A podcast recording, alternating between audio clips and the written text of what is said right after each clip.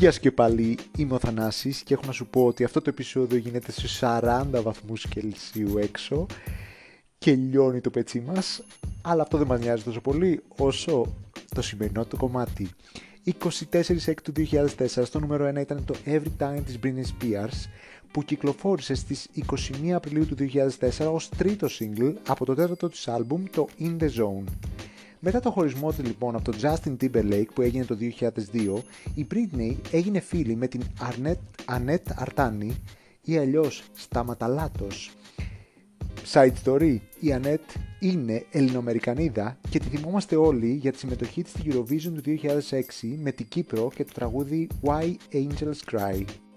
Πάμε όμως στην ιστορία μας. Βρέθηκαν λοιπόν μαζί στις διακοπές στη Λομβαρδία της Ιταλίας και εκεί η Britney έγραψε τη μουσική για το Every Time ενώ μαζί με την Annette έγραψαν τους στίχους. Σύμφωνα με την Annette, το τραγούδι είναι απάντηση στο Cry Me A River της χρονιάς του 2002 του Justin Timberlake και η Spears ούτε αρνήθηκε ούτε επιβεβαίωσε τον ισχυρισμό αυτόν. Το Every Time είναι μια pop μπαλάντα και στους στίχους μιλάει για μια έκκληση για συγχώρεση κάποιου που έχει βλάψει ακούσια έναν πρώην του εραστή. Οι κριτικοί το επένεσαν κυρίως για το στιχουργικό του περιεχόμενο, τα αισθαντικά φωνητικά της Britney και την οριμότητά της και το ξεχώρισαν ανάμεσα σε όλα τα τραγούδια του άλμπουμ In The Zone. Έφτασε μέχρι το νούμερο 15 στο Billboard Hot 100, ενώ ανέβηκε στην κορυφή σε Βρετανία, Αυστραλία, Ιρλανδία μπήκε στα top 10 και σε άλλες 12 χώρες. Για την προώθηση, η Britney το τραγούδισε ζωντανά στο Saturday Night Live του NBC και στο Top of the Pop of the Pops στην Βρετανία. Το περιλάμβανε σε περιοδίες της όπως το The Onyx Hotel Tour του 2004, σε ένα σκηνικό γεμάτο λουλούδια και το έπαιζε στο πιάνο, στην The Circus Starring Britney Spears Tour του 2009, σε μια τεράστια ομπρέλα και στο Britney Piece of Me του 2013 με ένα κουστούμι αγγέλου. Το έχουν κάνει cover πολλοί, όπως ο ροκ Glenn Hansard, η Kelly Clarkson και ο James Franco στην ταινία Spring Breakers. Το βίντεο για το τραγουδί το σκηνοθέτησε ο David LaChapelle και είναι εμπνευσμένο από την ταινία του 1995 το Living Las Vegas δείχνει την Britney Spears σαν μια pop star που παλεύει με τον σύντροφό της καθώς την κυνηγούν οι παπαράτσι. Στο τέλος αρχίζει να βυθίζεται σε μια μπανιέρα μετά από μεραγία από πληγή στο κεφάλι. Στο νοσοκομείο οι γιατροί αποτυχάνουν να την επαναφέρουν στη ζωή ενώ ταυτόχρονα ένα παιδί γεννιέται σε διπλανό δωμάτιο υπονοώντας ότι η Britney έχει μετασακωθεί. Η αρχική ιδέα ήταν να αυτοτονεί η Britney από υπερβολική δόση ναρκωτικών, αλλά απορρίφθηκε η ιδέα λόγω των κριτικών από οργανισμούς όπως τον, το Kids Cape, θεωρώντας ότι θα μπορούσε να προωθήσει την αυτοκτονία.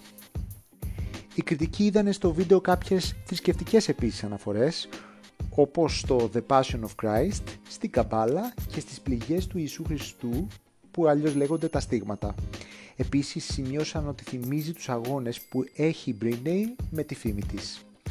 Θλιβερό τραγούδι στην ουσία, έτσι. Όπως και μεγάλο κομμάτι της ζωής της Britney μπορείτε να ψάξετε για το τι πέρασε η Britney από τον πατέρα της για να κυνηγάει την καριέρα της. Εμείς πάμε να ακούσουμε το Every Time, αλλά θα σας βάλω και το τραγούδι της Ανέτα Τάνη από την Eurovision του 2006. Τα λέμε αύριο στο επόμενο επεισόδιο. Ευχαριστώ που ακούσατε.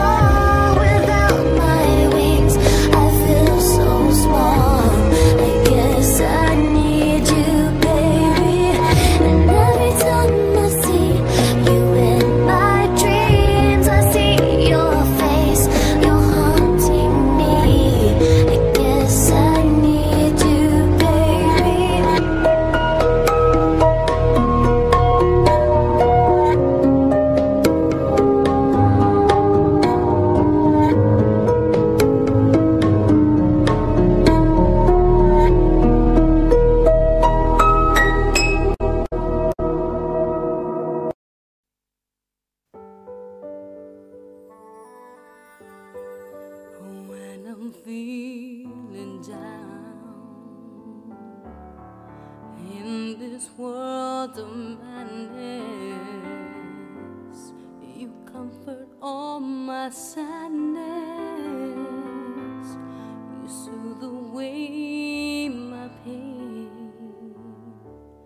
Cause these are trying times filled with so much sorrow